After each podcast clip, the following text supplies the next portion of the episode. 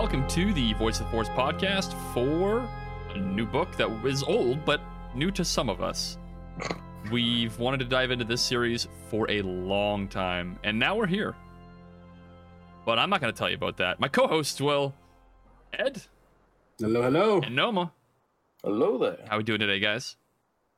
Swell. Yeah. Doing swell. All right. Today is a day. What are we covering today? Or Today we are- Well, who, what, when, where, and why is Thrawn, and it will always be Thrawn, at least for the next little bit. the, the chant. That'll so be good. another couple of decades. but yes, this is book one of the Thrawn trilogy, not the Ascendancy trilogy. The I guess this would be. It's like the original trilogy, right? Because they did OT first, which this is like four, five, and six. Then they did one, two, and three, and we may end up getting a seven, eight, nine. We'll see about that. So think of this as the four, five, six that came out first. So this is book Mhm. four in the entire saga, I guess we have now because there are six books currently. Um, but book four, Thrawn, and my my days just what we used to say before. Grab that cup of blue milk, sit down, find a nice pad chair, or something like that. Enjoy this story. Get your blue milk latte and enjoy. Mhm. I didn't say latte. now I'm just saying we ain't gotta be that fancy. Just grab some blue milk. Yeah. no, but it, it this is a great book, and if you give it a chance, you give it the time because I believe it's relatively long. We'll give you the details on that. But it's it's a great book. You can use this especially on Audible because you can just do it while you're driving, while you're doing dishes, while you're folding laundry, while you're whatever you want to do. You can have this book in your ears and let Marc Thompson take you on a ride because it is fantastic. As for other audiobooks, you check out Audible. They've got so many things on there. You know, all their podcasts, guided wellness programs, theatrical performances, A-list comedy, and all the exclusive Audible originals you can think of. Nameless is one of them. There's a few more. I think Sandman is one of, is on that list now as well. It's a whole drama. So really look into that. You can you can use our link. That's audibletrial.com slash voiceforcepod. Once you get there, and that should be able to give you at least one extra credit. If you are an Amazon member, a Prime member already, I believe get two. So Mhm. that is something to look into. This book, you can read it, but I definitely, definitely recommend you listen to it because Star Wars audiobooks are just already so well done and they deserve the listen. If you can Mhm. get it for free, do so. Yeah. Awesome. As they say, first hit's free. I mean, what? Who said that? Again, it's audibletrial.com forward slash voice force pod. Sign up, and then we get a little bit of a kickback to help the podcast improve our audio quality and our content. And then you also get free books. It's a win win. It's pretty good. Thank you, Ed. And Noma, how can they get a hold of us if they have questions about anything in the world? yeah, not even Star Wars stuff. Everything. Come and ask us science questions. Uh, you so- won't get the right answers. I'll tell you. oh yeah, right it's gonna be so incorrect. We'll tell you the Star Wars. well, you see, answer. mass equals MC squared, and the MC stands for uh, music conductor. So you have two of them, and that's That's how the E speed is- equals. uh, but yeah, so one of the easiest ways to find us is our website, which is voiceoftheforce.com. We've also got an email, and that is connect at voiceoftheforce.com. On social media, we're on Twitter, Instagram, and Threads. The handle for all of those is at VoiceForcePod. As always, retweeting and reposting our new episode tweet does help with growing our listener base and is very much appreciated. Uh, you can listen, rate, review, follow, and subscribe to the podcast on Apple Podcasts, Google Podcasts, SoundCloud, Spotify, Amazon Music, Audible, and all major podcast platforms. Reviewing us with five stars on a comment helps with visibility, and you can subscribe for free for latest episode as soon as it releases. Uh, and now, of course, we are also streaming on Twitch. Uh, we are aiming for two times a week at the least. Uh, but if you haven't heard this spiel before, uh, what we do for our streams is on Tuesdays at 10 p.m. EST. Uh, I am usually playing co-op games with a VTuber friend of mine whose name is Roomba Friend. Uh, right now, we are um, head bashing our way through Baldur's Gate 3. It's been interesting. Um, as I've learned recently, Roombas play Where are you now? uh, right now we are at the, uh, we're at crash. We're at the crash. Yeah. Um. If you yeah, it's um, it's been interesting. I've learned very recently that uh, Roomba's approach to these games is to was just to run through them and not pay attention to anything. Uh, because viable. that's how him and well, him and a friend had played Divinity 2 that way. And it worked. Um, he- and well, he didn't know. yeah. Oh, okay. Okay. Okay. Yeah, and and so he just assumed this was going to be the same thing. So, um, if you want to see a minor gar a, a minor um trash fire, then you can check out our latest stream because it was it was a little bit rough. There there was a lot of things that happened. Uh, I really don't like fighting Githyanki, and and on top of that, with someone who's They're just pretty kind of like us making assumptions because they haven't really been paying attention. Uh, it's an interesting uh, combination. However, um, we are still getting through it. I'm not sure if we're gonna how much longer we'll be doing Baldur's Gate three, um, but as long as people are interested, we'll keep doing it. And on Fridays at 6 p.m. EST, uh, I do an Arma Star Wars uh, kind of like a sci-fi military simulation um, with a group known as the 91st Mobile Reconnaissance Force. Um, if anyone is a fan of the actual uh, clone battalions in the lore, uh, they are an actual battalion. They are the ones who kill Stass Allie in Order 66. Um, so it's a really nice. I really like the uh, the scheme. We're very similar to the Coruscant Guard, uh, white and red, except our red is darker than the uh, the Coruscant Guard. What are they? The 202nd or something. Um, but yeah, those are a lot of fun. If you check our clips, I try to make sure that I clip all the funny moments from Arma and Baldur's Gate. Um, but if you check out this week's clips, you can see uh, me getting my ass kicked by giant zombie monster machines. Uh, it was it was a lot of fun, but oh my god, are those things terrifying? I can only um, imagine. Well, you don't have to imagine; you can watch the clips. That is Uh, but yeah, uh, so those are the two days at the very least. Sometimes on Saturdays at 6 p.m., I'll also stream uh, the Arma game that I do that day.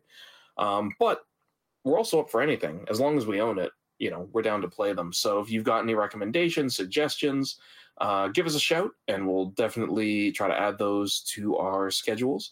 Um, but yeah, that's about it for me. Thank you guys. And this is going to be your spoiler warning for this episode.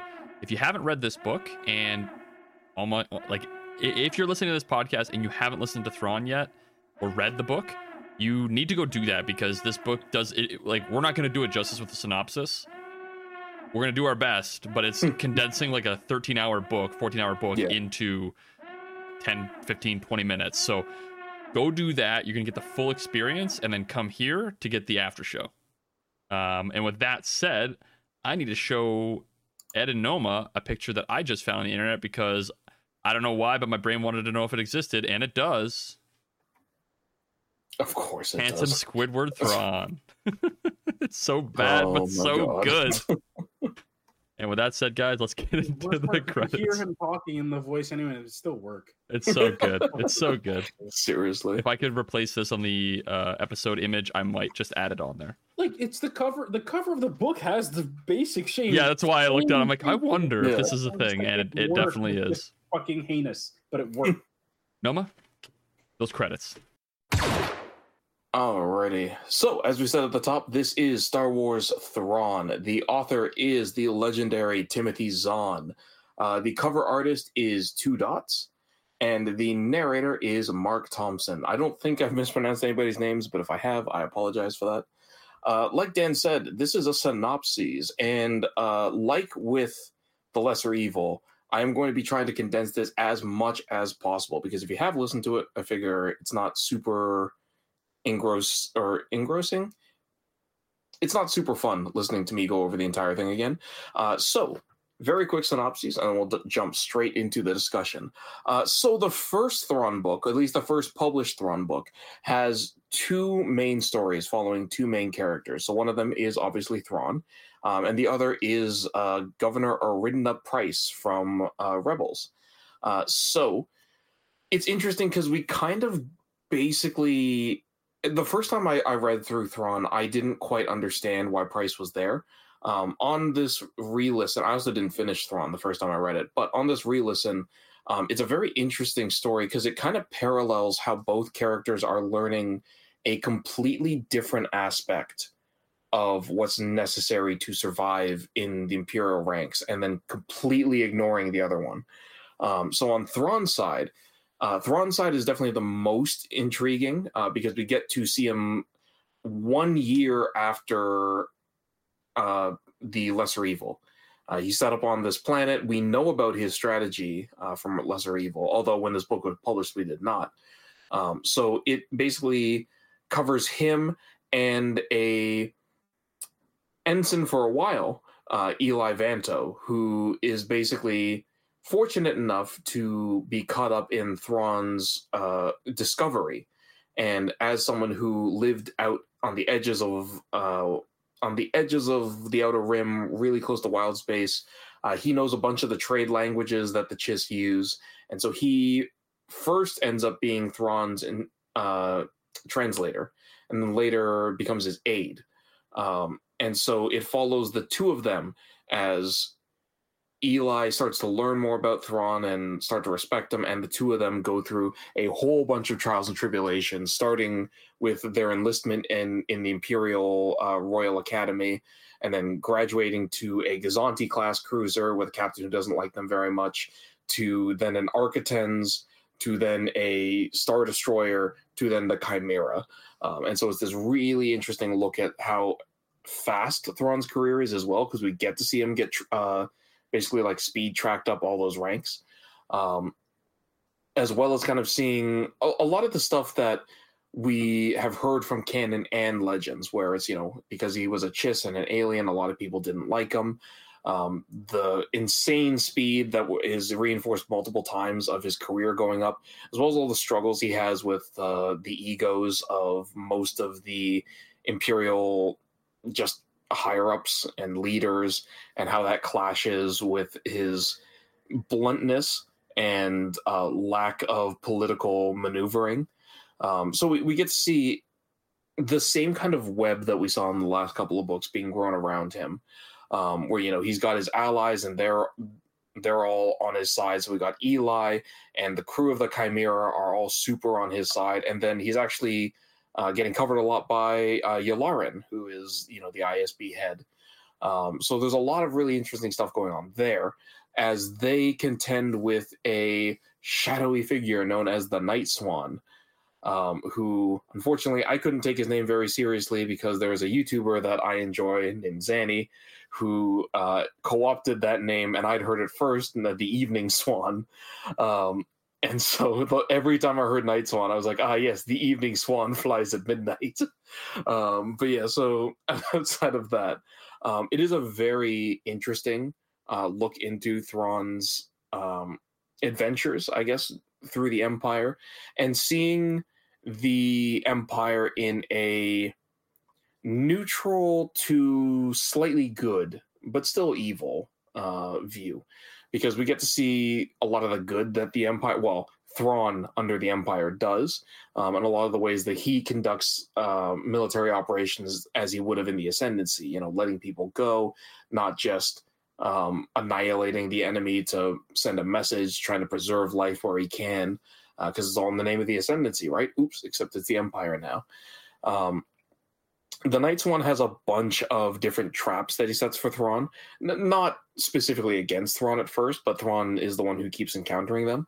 Uh, the first time that is a civilian shuttle, or sorry, civilian craft that the Nightswan himself is on and pretending to be one of the crew members.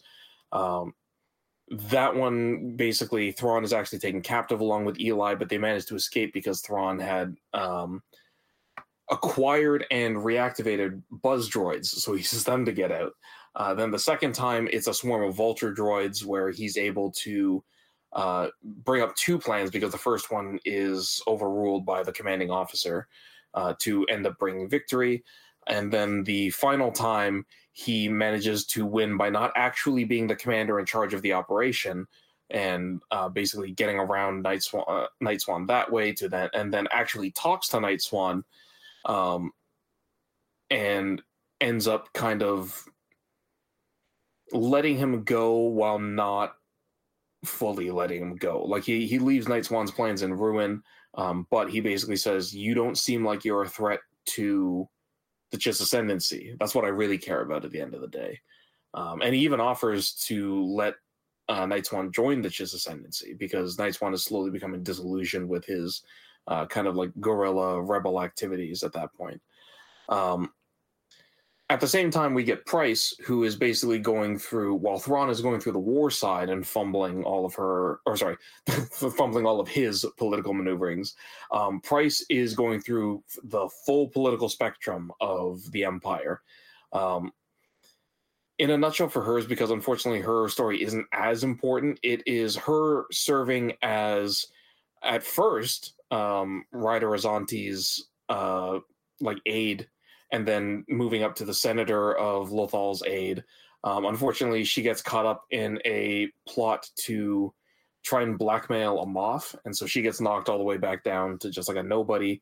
Uh, works her way back up to then join a outreach group called I think it's like New Dawn or New Haven. Um, Higher skies. Higher skies. That's it. My bad. Um, yeah, higher skies. They turn out to be like a rebel spy network. Um, so she basically uses them and the Moff, who is like trying to blackmail her, to go over both of their heads to Thrawn direct, or not Thrawn, uh, sorry, eventually Thrawn directly. She uses Thrawn as a contact to get in touch with Tarkin, and then starts to work with him directly. Throws all of her friends under the bus, um, and basically gets to become governor of Lothal, where basically from there it becomes her going to um, the planet that Yularen and Thrawn are trying to bring back into the fold. They basically pull a Warhammer 40k and secede from uh, the Galactic Empire. So um, Thrawn and Yularen both are assigned to uh, bring the planet back into the fold. The planet starts with an S. I'm trying to remember its name. Um, it's um, see if I can find it here, but it starts with an S. Um, but oh, Sa- uh, Samum, I think. Um, but while that's happening, Pryce is on that planet because that's where her parents had gone to. She, we basically learned that Pryce, uh, Pryce's family used to own a mine on Lothal. They get bought out um, by by Ryder of all people, um, and so she swears revenge. But her family has to move to this Samum planet, so she goes there to get them back. Um, a bunch of things go topsy turvy. Uh, she basically has to kill an ISB agent to save her parents. Um, and then she tries to sweep the whole thing under the rug by just killing a whole bunch of civilians to try and cover up the fact that she murdered an ISB officer. Um, and puts but puts herself in a position where it can't be traced back to her. So we get this kind of interesting standoff near the end of the book where Thrawn and Yularen basically know that Pryce killed all these civilians with these bombs um, to mask her murder, but they can't pin it on her. And so we're in this interesting scenario where Thrawn and Pryce are basically telling each other they're going to work with each other, um, especially because um, they they both fill in the weaknesses that each other have. Uh, Thrawn's weakness is the political maneuvering. Pryce's weakness is tactics, like military tactics of any kind. So they kind of cover each other's blind spots, which is really interesting. Um, but that's basically where I thought the story was going to end, where it's just like, yeah, everything's just kind of we're we're getting ready to ramp up to rebels. You know, everything's going. I guess I don't know what's going to happen to Eli. I hope he survives. And then they hit us with the epilogue, which I was shocked by because when I was reading Lesser Evil, I assumed that Timothy Zahn because I, you know, I hadn't finished the original Thrawn book. I assumed that Timothy Zahn had just made up all these characters for the prequel. So imagine my fucking shock when in the epilogue, uh, it is Eli going into wild space and making contact with Admiral Yeah. Oh yeah, The yeah, the Thrawn prequel trilogy. Ooh, it's so good. Fucking god, he planned the whole thing from the start. Yo, Thrawn's a fucking beast. Well, Timothy From- Zahn setting that up That dude. all that way. Then it's like Almost from the start, it was just like, who can I? Who can? Yeah, if you who's think gonna about it, this book learn? was Who wants Come to out in like learn? 2017. I wanna say. 17. mm. It was April 2017. Yeah, yeah, the the foresight of that. But uh, the planning. Yeah, I mean, yeah, seriously, like this whole story, it's really good. Like, uh, it it was very very enjoyable. Um, the other thing that is very cool is that there's a subplot that runs through the entire um, book where there's this very very precious metal called I think duranium, Doonium. uh, Doonium. Doonium, sorry. Um, and Thrawn is trying to figure out what's happening with it because him and Eli discovered that there are huge quantities of it that are just disappearing, and the market price is going up like crazy. Nobody has any idea what's happening with it. And Thrawn uses that and a bunch of other things, including discovering that the Empire is using Wookiee slaves uh, to basically at the end of the book, he just goes straight to Palpatine and says, "Tell me what the Death Star is." Yeah, it's insane. Yeah, and you see Palpatine go from like, "Oh, I'm gonna have to kill him," and he's like, "Why?" And Thrawn ba- gives him an answer where he's basically like, "I just, I, I don't care that you're building it. I just want to know what it does." And Palpatine goes, "Oh, you're worried about the Chiss ascendancy, oh, me using it against them?" And Thrawn's like, "Not fully, but it's a part of it." And so the Emperor tells him, "You know, I'm not planning to use it against the ascendancy." Uh, oh, because he also says. Uh, Thrawn also says, I'm not necessarily worried about that. What I'm worried about is that the Empire is going to squander resources on this Death Star when it could be using them to make more Star Destroyers. Putting all your eggs in one basket, which Yep. doesn't pay off. Yeah, we know what happens. And the Emperor basically gives us the same spiel that he always does. Um, you know, once this fully armed and operational battle station is complete, we won't need all of those ships. We'll have fear. Um, and you can tell Thrawn disagrees with it, but he's not so stupid as to say that to the Emperor's face. Um, and then we also leave off on another cliffhanger, which I already know is the focus of the next book, where he basically is like, okay, if that's how it is, I've got no problems. And Palpatine goes, cool, Vader, come here to introduce yourself to Thrawn Yeah. setting ourselves up for the next book um, from the prequel trilogy and this book as well. We know that um, Thrawn already knows about General Skywalker. Yes. Put the pieces together yet, but I mean, judging from the cover of Thrawn Treason, um, something's going to happen there. Maybe I we're mean, going Thrawn Alliances. or Thrawn Alliance. Alliances, Treason's the yeah. last Treason- This is one with Palpatine in the background going, eh. yeah, yeah. but yeah, maybe Thrawn will figure out what's happening. Maybe he Maybe won't. I'm pretty figure sure out- he will. Where X going? Oh God, Oh, fuck's no. Oh, Um, man, what a book. Yeah, yeah. That's basically my synopsis of it. I I will start off with a single point, which, like I said, um, when I first read the book, I didn't understand why Pryce was in it. Now seeing it as like Pryce being a, a like Major character. well the kind of like the opposite of Thrawn, Mhm. um, where Thrawn Thrawn's entire story in this book is about his rise through the ranks of the Empire and being able to show his uh, tactical prowess and his loyalty. And his loyalty is the big thing that you can tell all of his crew really rally around him for. He trusts their opinions. He doesn't talk down to them. Um, you know, they're all super loyal. They're all willing to go along with whatever he says. And it's you know, it's shocking because they make it very clear he's an alien and most people don't like him. But everybody on his crew is like, yeah, he might be an alien, but he's the best damn commander we know. Yeah. So it's this rise via loyalty and unflinching resolve to keep himself as the person he is and he can live with. And fighting against the Um, discrimination in the Empire because we know it's xenophobic, which is insane. Yeah, but again, right, the unflinchingness of just being like, "Oh, you're racist xenophobics. Cool, I can use this in my Yeah. strategies."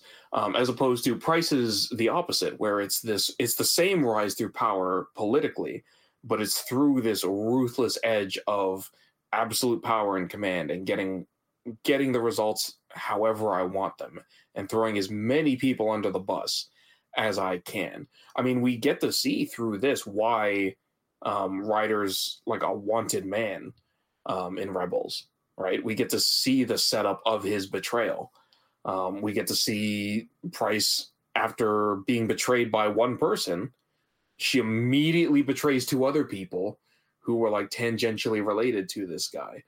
Um, so it's it's that's what I, I really appreciated about having both of them in this book is it's polar opposites, but both reaching the same destination they want um, through whatever means they can live with, basically. Um, yeah, I mean, I've got a bunch of other thoughts as well, but I don't want to talk the whole time. So, uh, oh, yeah, Dan. Yeah, just to kind of go over this this like journey. This was my first book I ever read of Thrawn, ever, hmm. after watching Rebels and being like, damn, this character is so cool. I love him so much. He's a great foil for the heroes. And then kind of going back to seeing like how did he join the empire? How did he become the alien that works within the empire and being this strategic like mastermind for the for the empire? And just kind of seeing him work in this book and go through the ranks from nothing to everything in like 6 months essentially, right? To the academy with Eli and then all the other stuff he goes through Mhm. it's just like I don't know. It's a great first read if you're a Star Wars fan, even if you have no idea who Thrawn is.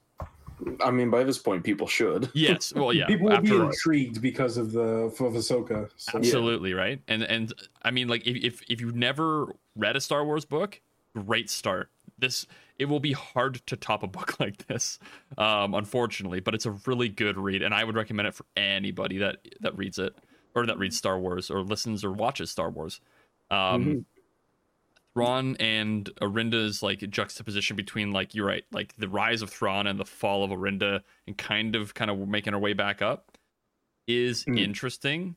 Um, I, I really enjoyed Arihnda's story the second time through, uh, reading this book and going through just kind of how she goes um, from you know being this person who's kind of like high and mighty and then having to go to do like the dirtiest work possible for herself and then screwing over her friends who are already screwing her over.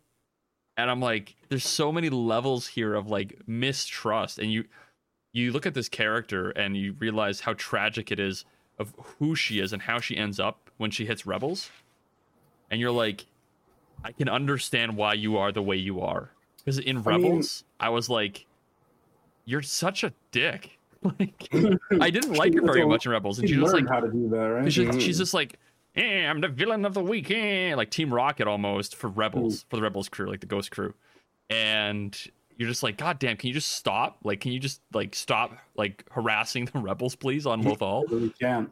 And then yeah we get we get to whereas but like you you see like she's from lothal her family used to own the mining corporation there until they Hmm. were basically forced to not and then she takes it over and realizes we need to do this it's like what the fuck When she mentions Tula or whoever the the, the one who's her assistant or Mhm. whatever, Assistant, yeah. she's fucking ripping into her. I'm just like, I- I can see her from Rebels just being like, oh my god. evolution from who she It's- was to that person yeah it, it's an interesting, I guess, philosophical debate because it it very much is like, a do the ends justify the means, and b does your trauma justify the pain you're inflicting in no. people? Because it that that's one thing. She she reminded me very much of a character who i i believe they didn't pull it off well with. Uh, unfortunately dan you won't know them um, but ed the character i immediately was like oh this reminds me of pryce is uh, yotsuyu from final fantasy 14 stormblood Yeah, yeah yeah. because right it's, it's the same thing where it's like like shit. I'll treat everybody like shit. Fuck you. There's Yeah. no winners in here. There's only people who make it for themselves. Uh, yeah it, it's very much the same like you started from nothing you got fucked over your whole life like you've had a lot of pain and trauma inflicted on you however does that make the trauma you're inflicting on people who weren't involved with that justified in final fantasy 14's case I've, I've had this conversation with that. I think they went way too far in the other direction. Um, they basically are like, oh no, look, like she's not a bad person. Look at her backstory. I'm like, yeah, her backstory is tragic, but holy shit, she was like murdering people for fun. Terrible. She was Like, destroying yeah. villages and towns and all that kind of shit for funsies. Yeah. No. So, so no, it doesn't at all. I didn't feel anything when they showed me the backstory because I was like, cool, you. I saw earlier you were torturing people and, and like looking forward to it. Pryce is is much more of like a more grounded version of that. Um, because it's much more real. Everyone's been betrayed by a friend they thought they could trust. Everyone's um, done what they thought was the right thing to do, only to get stabbed in the back. Well, maybe not everyone, but most people. Um, again, does it justify how much she's ripping into her assistant at one point? How much, how brutally she fucks over multiple people? How she kills like hundreds of civilians just to save her parents? I So mean, dark. not really, but it's more in line with with being sympathetic, I guess, as a character Kind of tell. sympathetic towards a character. Yeah, and you can kind of tell like in Rebels, you can see like the way she is in Rebels is because she never wants to hit that low again, Mm. and that she wants. Sometimes. Yeah, well, yeah, yes, yeah. So she, she in, in that same vein is why I, I stopped feeling sympathy for Yotsuyu. Uh, I don't feel, I- I don't feel sympathy sympa- for Pryce when she's Yeah. torment torturing Hera. No, no, no. I don't sympathize with her, but you can understand why she's acting the way she is based on the experience that we see in this book. Um, Mm. and like I- it, it, it flashes out the character more, which is how novels Mm. should be. It shouldn't Yeah. replace the character. It shouldn't take away from the character. I don't It think should it should enhance enhance the character. Whereas when we got Ochi in Shadow of the Sith, Yeah. it literally just made the character that much worse. And you're like, wow, okay, yeah. I'm glad I didn't read this book. Let's not check the planet that the shuttle was coming away from. Yeah, let's just would be dumb. let's just sink. yeah it's just like oh my god there's so many there's so many things but uh no man timothy zahn is a mastermind and like i would love to just pick his brain about all of this stuff and like his process and hmm. just just all of it. It's so good. But ed. So what I appreciated, like I've listened to this book, I think the most out of all of us, and every time I try to appreciate something differently. But the, no matter what, the things that keep you enthralled with these books are a lot of the encounters and how Thrawn deals with it and what happens and the way he explains it to people too. It's never like a here, let me tell you how it works. And it's like he's always like, what do you think? How do you Hmm. think it works? It was always because at the end you see why because he's trying to nurture that kind of thought process in people and make them and force them to use observation instead. He does it the most with Eli, but he still encourages the whole crew to do that as well.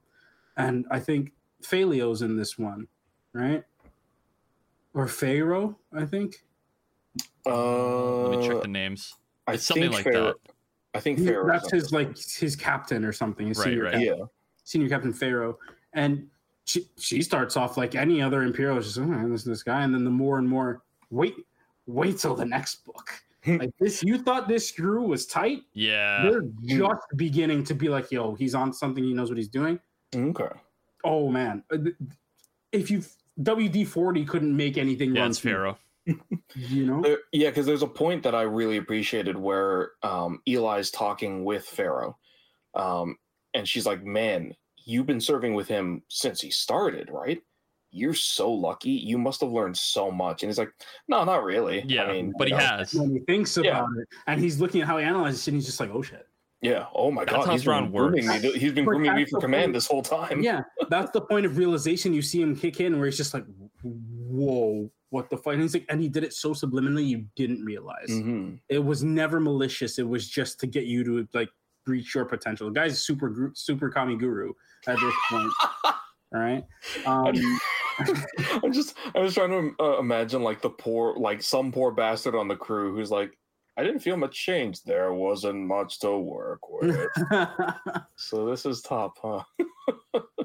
but it's it's one of those things where like he does that in every encounter talking about like the, how something moves how ships move and like oh th- this guy he's yelling from the planet so we're gonna turbo laser the planet it's just like is he i wonder look at those ships and how they move look at those ships and how they move well, yeah, yeah, like he's not down there how do you know and then the spiel about how he knows and everybody's just kind of Yeah. like "Fu- okay like Yeah. And, and Eli puts it in a perfect way where he says Thrawn's plans don't make sense until he explains them, and then they're the most obvious things in the world. It's Yeah. it's not something over It's just it's just why didn't I see that? And it's like you were Yeah. looking for that. So when uh, one of the really great things is when he's not a captain yet, he's studying a planet's art, its history, it's everything like that, and he's just he just fucks off somewhere. I think he's in his, his quarters or whatever, and the captain's yeah. like, "Where the hell is Thrawn? yes I yeah need him Yeah. here." And then he's just like, "Oh, sorry, I got distracted. What's going on? Yeah, they need you on the bridge like now, dude. Yeah. Oh, Yes, We've been calling you for ten minutes. yeah." He's just like, I, I was just, I was just. they were on the looking- pa system going thrawn thrawn thrawn Yeah. God. So it's gonna be the biggest meme those those encounters specifically i love just reading about now because it's just like after going to let uh, the i guess prequel trilogy now yeah yeah that stuff you know you go to expect it you don't get as much of it but when you do oh they are some intense things that like you're you're sat there wondering well, what the hell are you gonna do. As Eli says, it's obvious when he explains. It's like, yeah, yeah, because the writing style is there. It's like he he gives you hints every time. He he, he, he moved this way, challenges your moved this way of thinking and So- makes you think a little deeper. but it's what got me into like looking at so much detective stuff now that it's ruined for me because trying to trying to look at everything it's either you're right on it and it's just like Mhm. feel awesome or it's like a black mirror thing where you're so far off you're just like well who the fuck was even Thrawn wouldn't know that like Mm. that makes no sense but it's those things like for example when he's fighting Hisishi with the, with the combat stick Yeah, yeah. on Coruscant, and everybody's there. This is when Arihnda. It's like it's a crossover with Arihnda and Thrawn. They're Mm. one of their first ones, and you're just like, yeah, yeah, we're gonna we're gonna fight, we're gonna fight. And he's just like, yeah, he's messing about with her until he just shows up the master of this place in pure Imperial uniform still. Yep. And then it's just like, okay, now for you to throw all your people under the bus. I love They're that. clearly spies. Mm. It's just like, oh my fuck, man. But to that same point, Arin, uh, Arihnda p- picks up on something that Thrawn missed, which is how Yes. um, angry Eli is getting about getting passed over for promotion constantly. Yeah, and it's just like you need to do something, but it's like I didn't realize. And And he does, which is great. I love that he did. And soon as that, after what happens, oh, we've called an emergency thing to order Lieutenant Commander Vanto. Yeah, and it's he's like, yo, let's go finally. because he goes there all salty, so you get another fucking promotion. I'm still Yeah. stuck at level one. So I say, here, here's level eight. What? Yeah, and I love that moment because he says when the, he realizes a promotion is like, "Oh my god, I'm finally going to be a lieutenant." Yeah. It's been so long. Lieutenant commander is like, Commander, "Wait, what?" Yeah, Yeah. yeah, yeah. And, And the for best one, thing for about one horrible moment, um, I thought it was going to be like, "Congratulations, Sergeant." Yeah. yeah, I or was something like, really low. Yeah, but uh, But the, the Escalates biggest part of that is like right before they had that. Do you remember the guys who jumped them in the Royal Imperial Yes. Academy? Yes. Mm, Yes. yeah. Yes. and they Yeah, got yeah. sent to Sky Strike, which was another beautiful He's, thing. he's just like, why, why remove these guys if they're gonna do good in the Empire somewhere? So when he comes back, he's just like, "Oh yeah, no, call me Lieutenant Ensign," you know. And he's like, "Yeah, Yes. Ensign," Yeah. you know. And it's just like, and so you see him right after that, right? And he's like, "What does he have to say to you, sir? Yes, sir." Oh, Yeah. Yeah, I my love that. God. That was it, Oh. so good. it reminded me so much of it's one of my favorite moments from uh, Band of Brothers. Um, when they're uh, I don't know if anybody here's watched I haven't it, seen but it, no. um, there, there's a moment when uh, I think it's Winters is ca- talking to Sobel, and it's like the two characters have animosity, and he goes, uh, "We salute the the we salute the rank, Rank, not the soldier." I would love for Eli to do the same thing, like Yeah. yeah. Salute the rank, Lieutenant Commander, you bitch. Yeah, Yep. exactly. It was so good. It was like just desserts on that one. Like I, I have to pick out like moments from this book now, just because a there are a lot and there's so many, yes, but at the Mm. same time, it's just like it's the book that I always one of them that I always go back to when I'm just bored.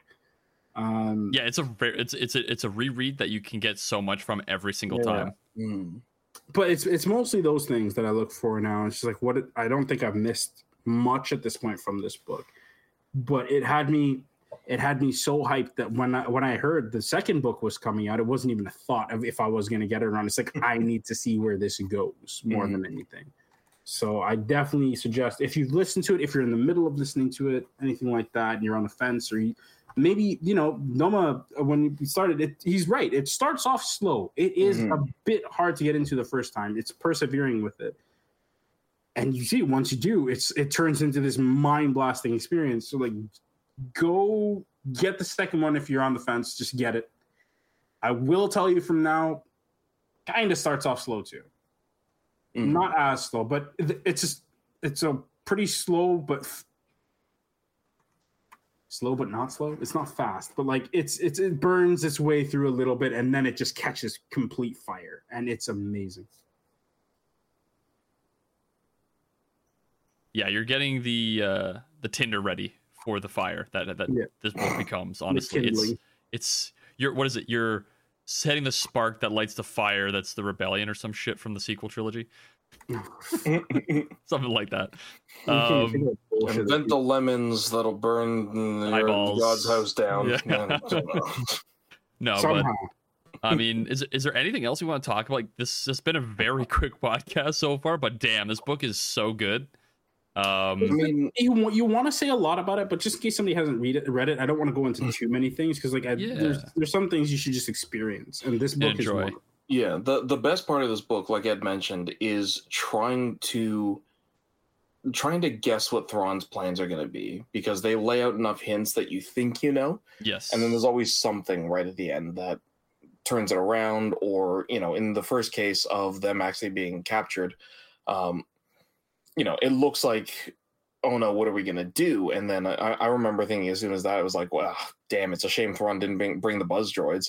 And then he did, and I was like, "Oh, damn it! He's like two steps ahead of me." yeah, that was Um, so so good. yeah, it's it's super fun trying to keep up, especially on your first uh, listen, trying to keep up and figure out where everything's going. It's like a light espionage novel Mhm. um, where they there is a mystery and they are sprinkling some hints, but you never know which direction it's going to go.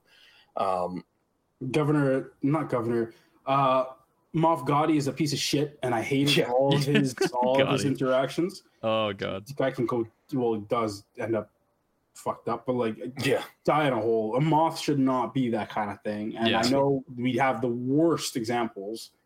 Someone like oh yeah, Tarkin's just a hard case, but like deservedly so, Mm. right? Gotti's one of those bastards that gets there and he's just like, I'm king now, and I Yeah, do I yeah. want. Now that I'm a Moff, I'm untouchable. Um, We see that- too many of them like this. oh yeah, Lords of the Sith had one in them too. Did we read that But- one yet? No, we didn't. That's gonna. Not that yet. has- yeah. uh, um, but that that is another um, thing that I think is really nice in this book is really seeing a mix of imperial competence and imperial ego just warring it out. Yeah. Because you do see with Thrawn, there are some captains or just people that he serves under who are like, yeah, I can learn something from this guy. Um, and then there are others who are, no, no, I graduated from a good academy because of nepotism um, I'm the best, and then just kind of watching them crash and burn.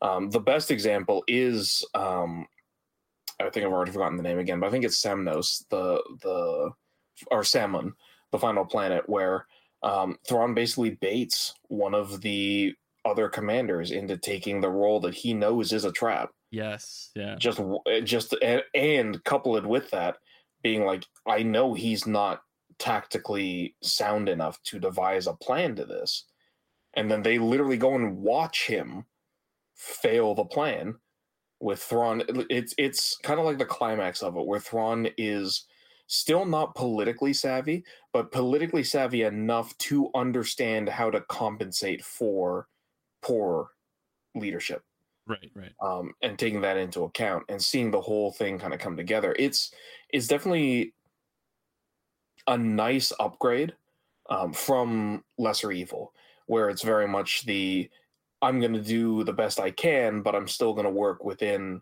um, you know, the trappings and rulings of the Chiss ascendancy. Obviously, not close enough for the ruling families to like him, but enough that he can't get in trouble.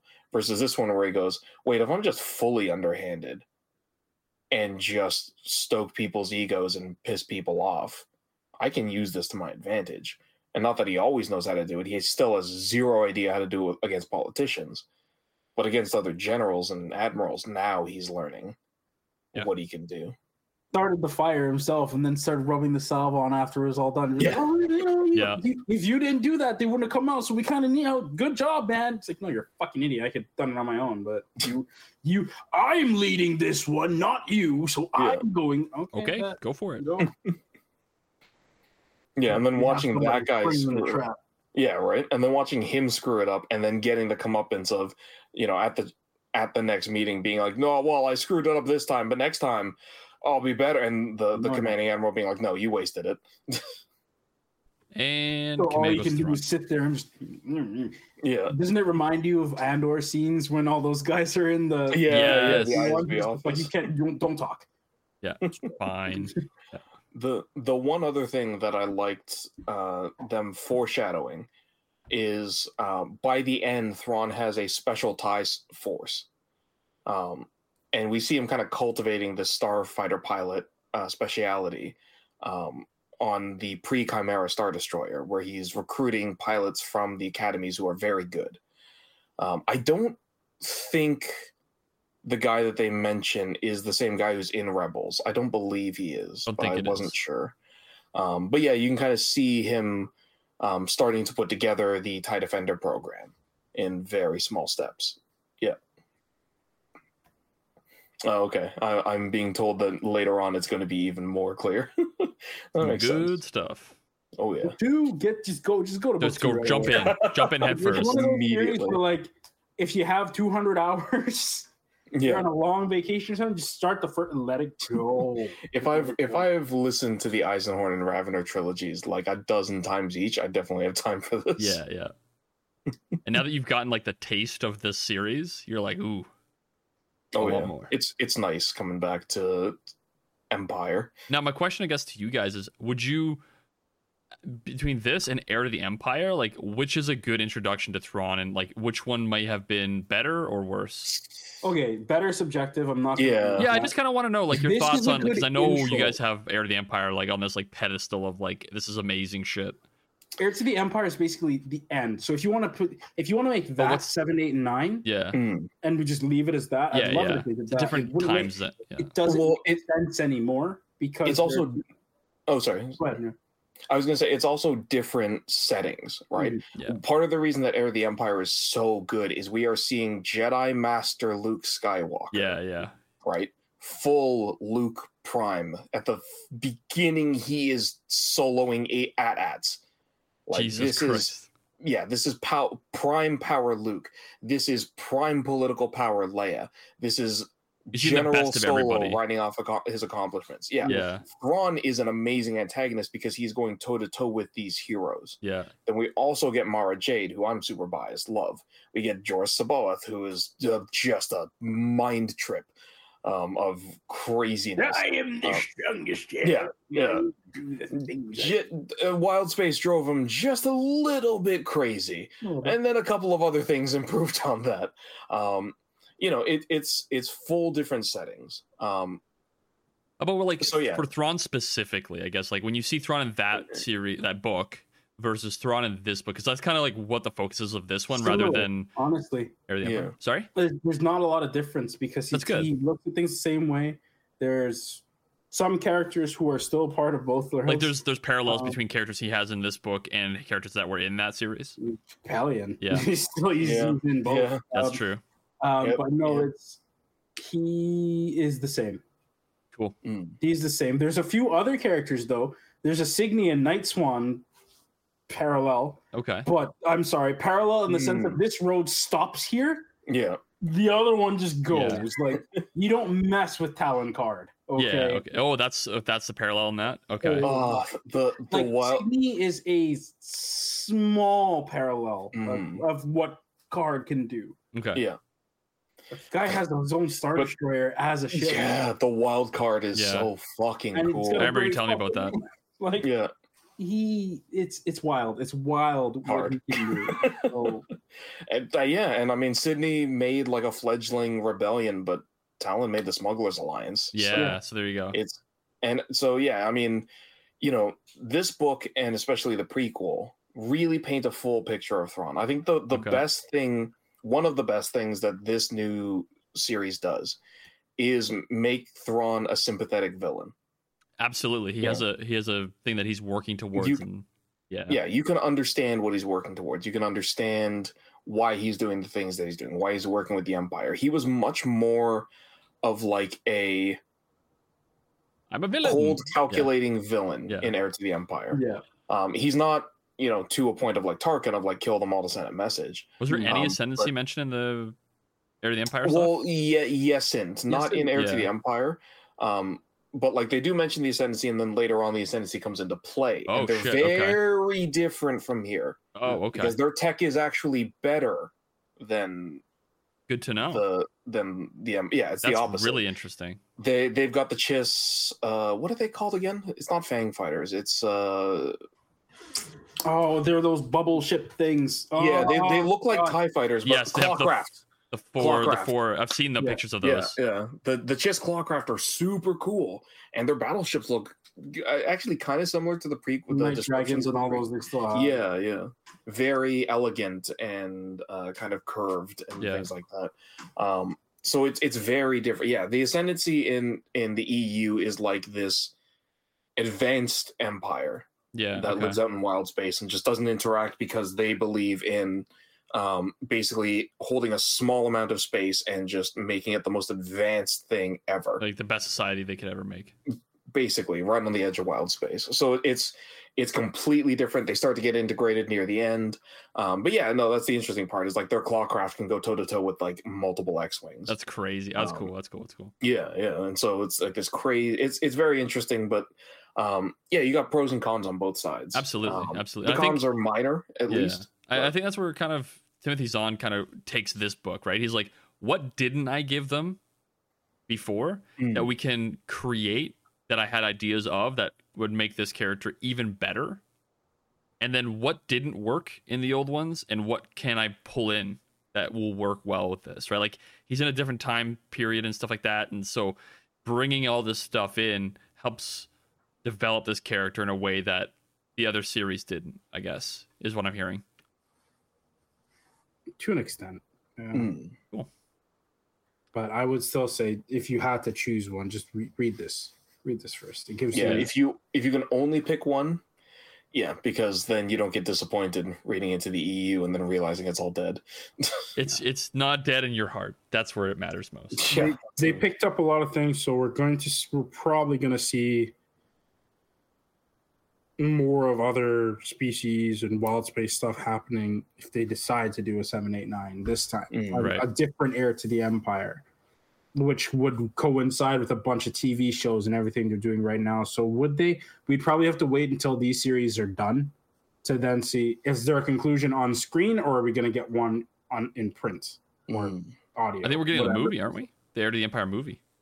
That's like the end Well, of all the it's- I- Mandoverse It's stuff. the Mando movie, isn't it? don't do a It's like the Mandoverse coming together with like the Ahsoka stuff, the Mandalorian stuff, the Thrawn stuff, just everything they're kind of not learning converging. from the problem then because you cannot give a good story like this deserves in a two to three hour span. You can't. I think well, everything's going to be leading up to it. So I think some of the story is going to be leading up into that, and then once the the conclusion is that too movie. It sounds though, and like you have anyway. to give everybody the little piece of the section of the movie and then Yeah. the overarching plot. Like it, It's going to be it's- interesting. The the only way I can really see it working is if by the end of like who knows Mando season four or whatever, like they literally have been like, and next episode will be the final battle. Battle. Yeah, and this is the And bottom. they do Yeah. the movie.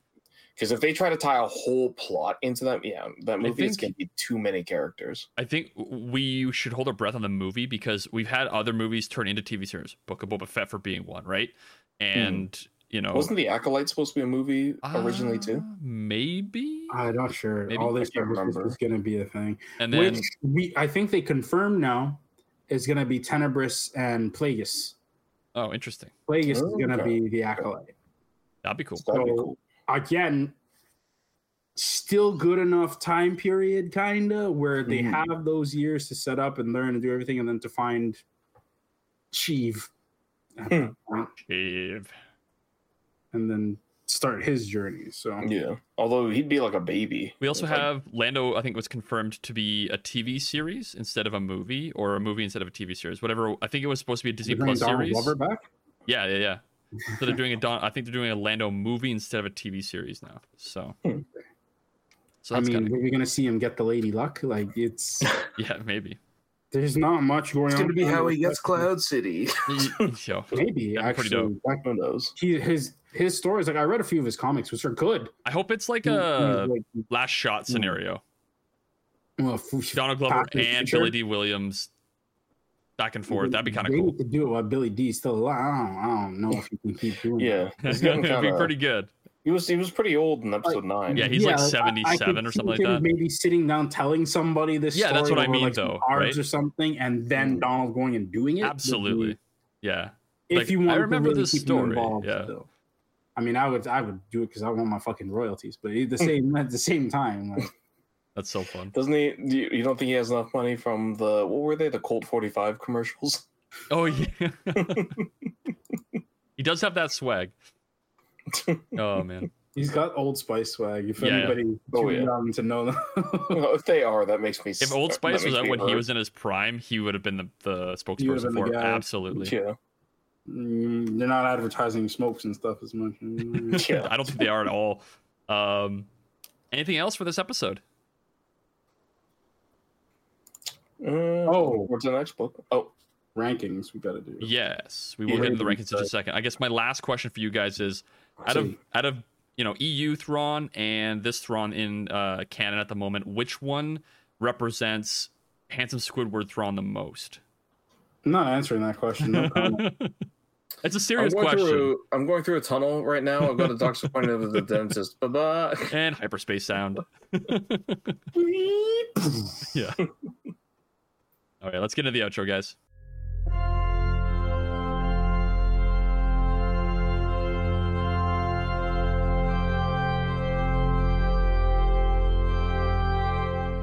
Welcome to the outro of the podcast. Before we get into how you can contact us, we're going to get into the rankings of what? no, you were like, "Welcome to the outro," and I was like, "What about the rankings?" just Yes. about the ranking. Yes. Um, we're gonna get into the rankings of the episode. Tired. He's been up since 4:30. That is Give true. true, That is true. true. Um, but yes, who wants to go first? You want me to go first? Because I went, I went last first. last time. We'll do that. I mean, yeah, yeah. You go first if you want to. All right. I'm gonna give this book a solid.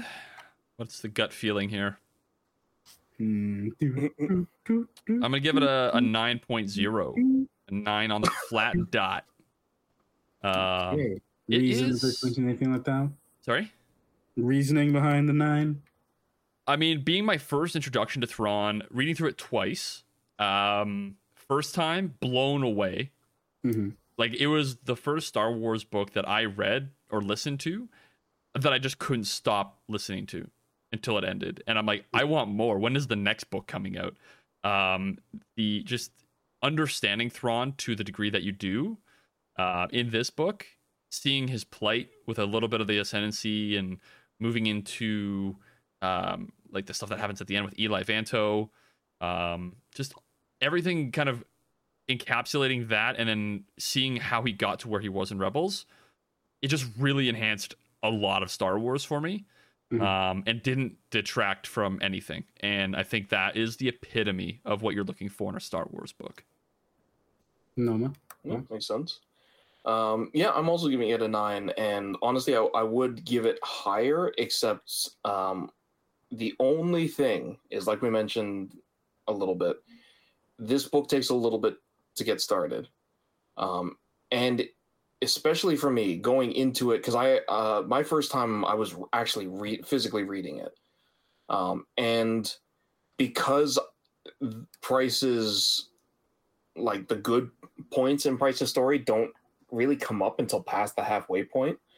Um, it was very hard for me to get through her sections. Yeah, I Because could see that The that. Ron sections are this crazy mystery, yeah. and there it's like, what the hell's happening? We're hunting down the Nightswan. Politics. And it, it reminded me of the problem I have, as much as I love this series as well, trying to rewatch Gundam Wing. Oh, it's I- not hard. It is so fucking You're difficult. biased. No, no, no. I, yeah, I've, I've I've only watched it as an adult, Yeah. but holy shit. the action in Gundam Wing is so fucking good, and I still love it to this day. But going back and I fr- like as a kid, I had literally just erased all the politics in my Because head. you didn't understand it, man. I didn't care. It's the same thing as episode one. I just I forgot they went to Coruscant. I thought they just went to the Jedi Temple and that was it. I forgot about. I forgot for a long time. Chancellor Valorum was a character. Yeah. Um, and it's it's with Thrawn, it's that same feeling. It's Fair that enough. like there's a lot of politics to get through, and then you get to watch the Heavy Arms Gundam be the coolest goddamn Gundam that's That's ever the bias. fucking coming existed. Yeah, Heavy Arms Oh, Gundam is Thrawn. One hundred percent. It's biased. Uh, Heavy Arms Gundam is the red and white one that has the giant Gatling. Oh, gun. it's like the, the Hold yeah, on. it's the one that is Yeah. like the iconic one, right? Gatling. Well, uh, I mean, Okay, you want melee, you want mid range, you that's it. It. it, it the the iconic one is uh, Wing Zero Wing Oh, sorry, that's the yeah. one I'm thinking of. Yeah. Gundam, with the, with the Laser, uh, The blue, busted red, and cannon. yellow or orange. Yeah. and then the, the huge Yeah, fucking gi- Buster the giant Buster Cannon that eventually becomes two Buster Cannons. Oh Cannons. no. Okay. As he does the fucking spin around. Fi- oh man, like Gundam Wing. Uh, You want to talk I'm- mechs? You want to talk Not mechs? mention- Just talk, just Gundam. You know I'll what we're doing? Gundam We're gonna do a fandom podcast on this network. Let's not Yeah. We're gonna do. We're gonna do a mech Not podcast. even that. Heero Heero is a teenage assassin. he has killed people He's a- before. Shut up, or I'll kill you. Well, It's like, what the he fuck are you talking to killed- yeah, Relena no, he like that? What the fuck, bro? local leader in like episode one. Yeah, I mean, he's he's. I don't He know. He jumped out of a 55. It's the delivery of the fucking lines. It's- lived. I think it's both the the, the written it's lines and 'cause the he doesn't do it delivery. Yeah. Yeah. it is so bad. That's It- what makes it's it it's so from the good, bro. nineties. Yes. I mean, Yes. well, G, Gu- uh, Gundam Wing, I feel like it, it does make it good, but it's like a little bit cheap. G Gundam is when it's like just hundred and twenty percent cheese, where it's wasn't take bad. this, all my pain, all my sorrow, and all my rage, shining the finger. the only Gundam I could get behind that actually like enticed me with a story was Gundam Iron Blooded Orphans, and I didn't finish it yet. Oh, It's like thirty. I got to like thirty episodes in. It's really good. Um, That's Yeah. like the one where like space desert basically. well, it's like now. there's like it's like, it takes place in our galaxy. I believe it's like Mars and shit like that. And these people live Well, on so- Mars or something. Most most Gundams take place in our oh, universe. okay, I didn't know that. Okay, um, or in our galaxy. Yeah, like I, Iron Blooded Orphans is is good. Um, my solid only downside intro. with it is it's it takes a lot from a lot of the older ones. It doesn't really go into. A lot oh, of the- okay, so that's maybe why I liked it because it kind of simplifies it all. Maybe. Uh, well, I, I wouldn't necessarily say simplifies. It is it is still really good. It's just like once you like again, I'm a huge nerd for Gundam as with a lot of things. So once I once you've seen like 08 MS team, um, and even Gundam, Gundam original Universal Century and Stardust Memories and stuff like that, it's it's a retelling of a classic Gundam story. Yeah. Okay. Uh, so ironically, it's kind of like Thrawn for for you, except with Gundam. yeah, I guess you're- so. you're that seeing- makes sense. Yeah, Bringing it back around, Noma. Exactly, you're seeing a retelling of an original Gundam story Yes. just polished Yes. because originally it was very str- the original gundam still has some of my favorite fucking moments in it though It's Okay. got some insane brutality one of my uh, okay I'm, I'm not i'm not gonna let this go too long because i have to We'll do we'll do a Gundam or like a mecha podcast. I think we got to do two- that. Two of my favorite moments in original gundam is there's a part where the, the villain is monologuing while someone else has a gun to the back of his head um, and halfway through his monologue she just shoots him because it's not going anywhere. And she's like, I don't, I don't care about you.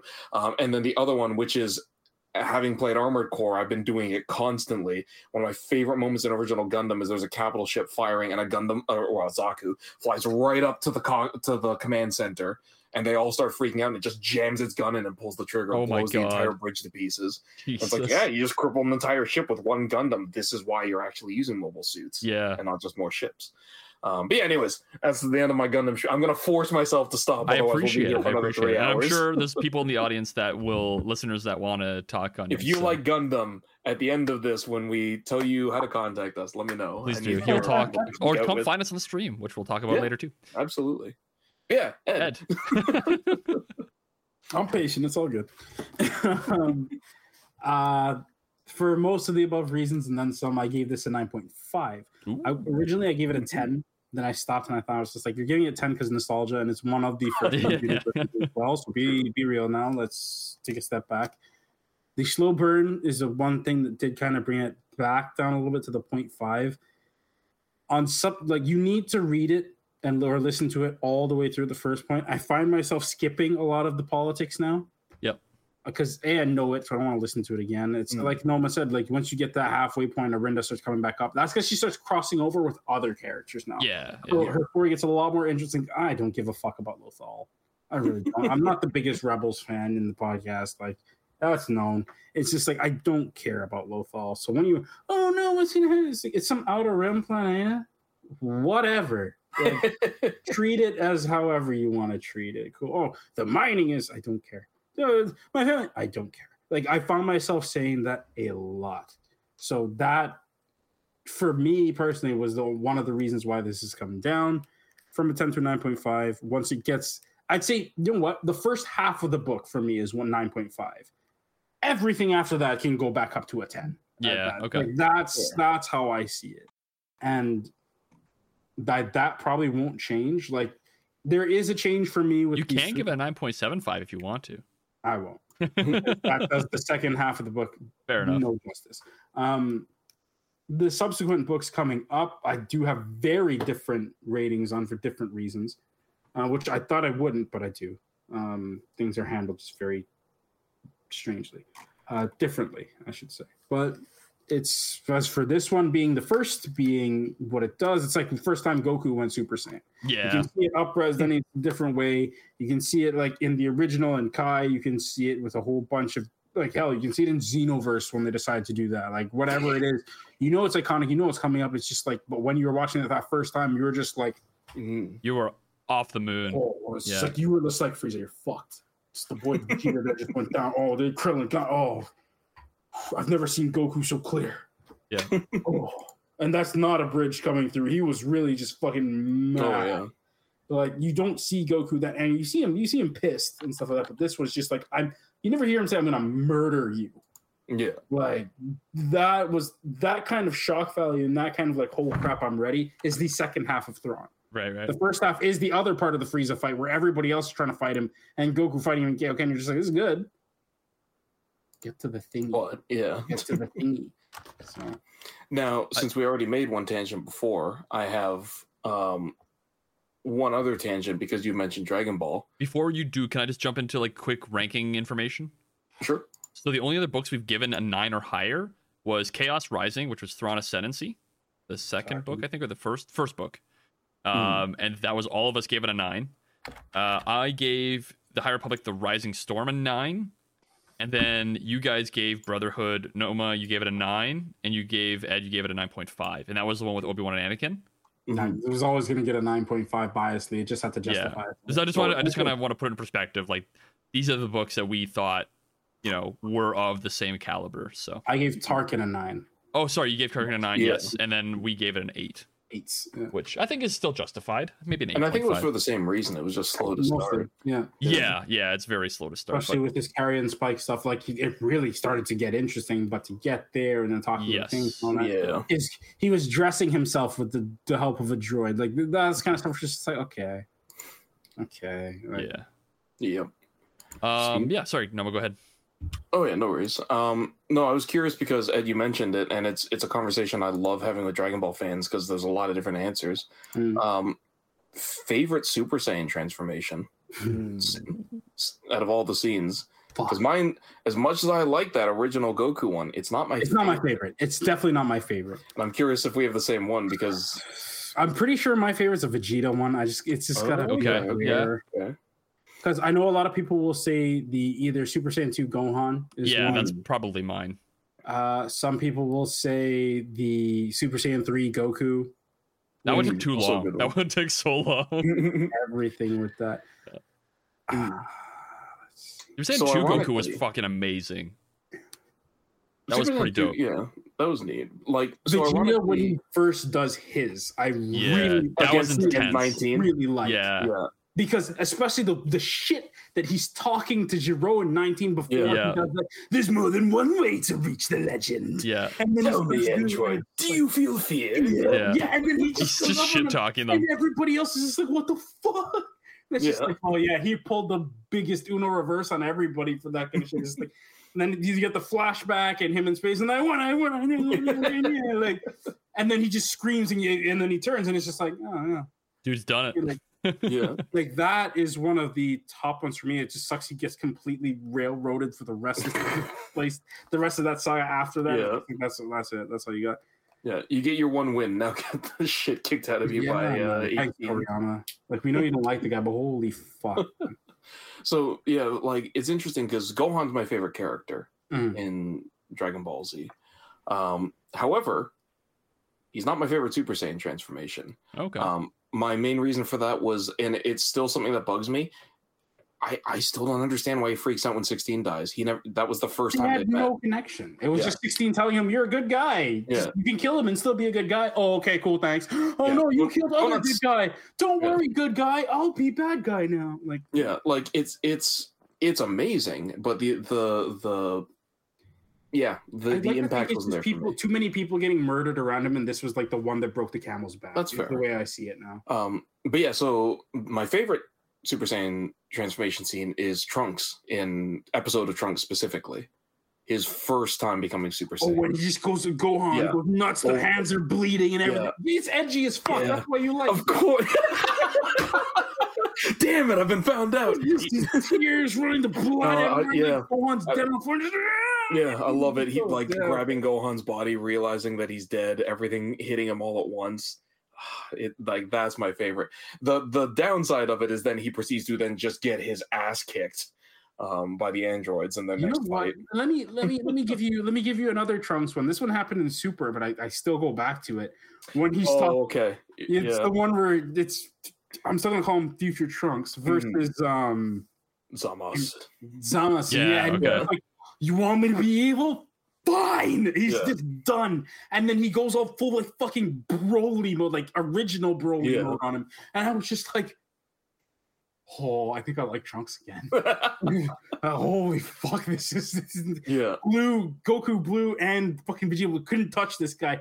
He's got like this little blue aura around him, but he's in full rage mode, hair out like Broly, like it was when he went Super Mm. Saiyan Grade Three or whatever it was, and he's just like deck him, wreck, just destroy him, and he was just like, yeah, it's just like see that, see that. If Gohan's potential is X because humans saying so is Trunks. Mm.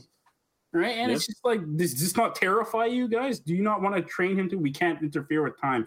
Uh, you can't give him some tips, Yeah, seriously. anything. the the biggest the biggest downside of that is just my god the Zamas and it, it the Zamas arc is like watching the end of Return of the King. Yeah, It's like six different endings back to back. It's like oh my god, just pick just finish it. Just finish it. Father Son Galick Gun, great place to stop. Never mind. Okay, Omega Finishing Blow, great place to. Oh, never mind. Super Speed, like yeah, Super Rage Trunks, great place to end it. Oh, No, never mind. Katara. Sorry, that's Yeah, yeah. Yeah, exactly. Final Kamehameha, great place. Oh, never mind. Okay, weird Spirit Saiyan sword. Are we done now? Spirit okay. Sword The- Super Saiyan Bomb. Yeah, Yeah. let the Spirit tiny Bomb let, let the tiny god alien men just end it. Sure, whatever. just Yeah. Okay, he's gone. It's like you couldn't have fucking done that from the start. Yes. Those are the worst endings. But either way, I would say those are those have them for sure. Yeah. Two little tangents. Oh, oh, Mm. sorry. Uh, honorable mention. Since you got me Mm. on this now, I'm gonna give Oh you yeah. Oh yeah. Super again. Goku for facing um uh Beerus? Beerus for the first time. Oh yeah. The Not god. when he goes red. It's Yeah. when he drops it and doesn't even realize. And then he's just getting Yeah, I think he's already Super Saiyan at that point, but he's just Mm. getting shoved into the rocks. And He's like, I'm gonna let you do something, and he just nuts and just pushes him back out. I'm just like, Hmm. he had to be God to start fighting you. He's just been Yeah. Super Saiyan now. Oh my god. I Dude, love that movie. Be- Beerus movie has a couple because also Vegeta's you rage yeah, out one yeah. dude. That- By that's- Bulma, boom. he's fighting him on par as a Super Saiyan. Yeah, he's fucking pissed. You hit his wife. What the fuck? Yeah. Yeah, yeah, yeah. You don't you don't do that. And another honorable mention on top of that, um, Broly's Super Saiyan transformation In in, the original? In- no in in Super Broly. Super Broly, yeah, okay. Yeah, because that oh, they do man. this. It's the Krillin moment all over again. It's like Yeah, tying to even first one so realizes. Yeah. Oh, I can't wait to see Fucking Thrawn freaks go. out. Super Oh yeah, Saiyan. this is how it happened to me. Fuck them. Yeah. I love that part. Oh no, Broly! It's such a tragedy. That's so fucking stupid. Uh, Oh, it's but good. He gets his comeuppance. He gets his ass beat Why, for an Frieza? entire hour. Yes, he does. He survived though. Yes, Yeah. he did. That was his Zenkai training to He's achieve got so much Frieza constitution. there. It's ridiculous. Yeah, He, right. he got his shit pushed in so much. He's just like never again. Find Yeah. the hyperbolic time chamber. Never again. Fucking Saiyans and what they're doing to me. Oh, Never again. Yeah, Yeah. You went gold. I went black. yeah. What up? I'm slightly less excited for the upcoming su- new anime. You know what they say about never Frieza going guess. black? It's gonna be the fucking mage guy. No, have you heard about what it is? So, uh, so the Before- one thing that I Before we jump yeah, into the tangent, sure, let's get this finished just finish first. yeah, yeah, you can figure it out online. yeah but yeah no thank you for uh for listening to this episode and if you agree with our rankings or if you have different rankings for your uh out of 10 i guess for your read through let us know if you want to talk gundam or dragon ball or your favorite super saiyan transformation please let us know and the way you can do that is through ed he's gonna let you know I will. First off, all this information, if you do miss any of it, you can find over at our website. That is voiceoftheforce.com. You can contact us by email. We are connect at voiceoftheforce.com. on social media. Like Noma said, we're on Twitter, we're on Instagrams, and we're on Threads. We are at Voice Force Pod. If you want to send us a DM, go ahead and do that. If you want to repost anything that we have, go ahead and do that too. We appreciate the feedback. We appreciate the conversation. And most importantly, we appreciate just growing our listener base, which you guys are a part of as well. And we are so thankful for that. Remember, we are on Twitch on Tuesdays. We are on Twitch on Fridays. For the moment, that may change, but for now, keep your eyes peeled for that. 10 p.m. Tuesday, 6 p.m. on Fridays. And please listen, rate, review, follow, and subscribe to the podcast on Apple Podcasts, Google Podcasts, SoundCloud, Spotify, Amazon Music, Audible, and all major podcast platforms. If you do leave us a five star review and a comment, it does help with the visibility, just like sharing the stuff on the social media platforms. And remember, when you do subscribe, you will get the latest episode as soon as it releases. You'll get a notification for it. It's awesome. Thank you, Ed and Noma. And remember, Ron is handsome Squidward, and Squidward is Ron. So there is no there's no debate here. It's just the way it is. Um, yes, it will be in the thumbnail.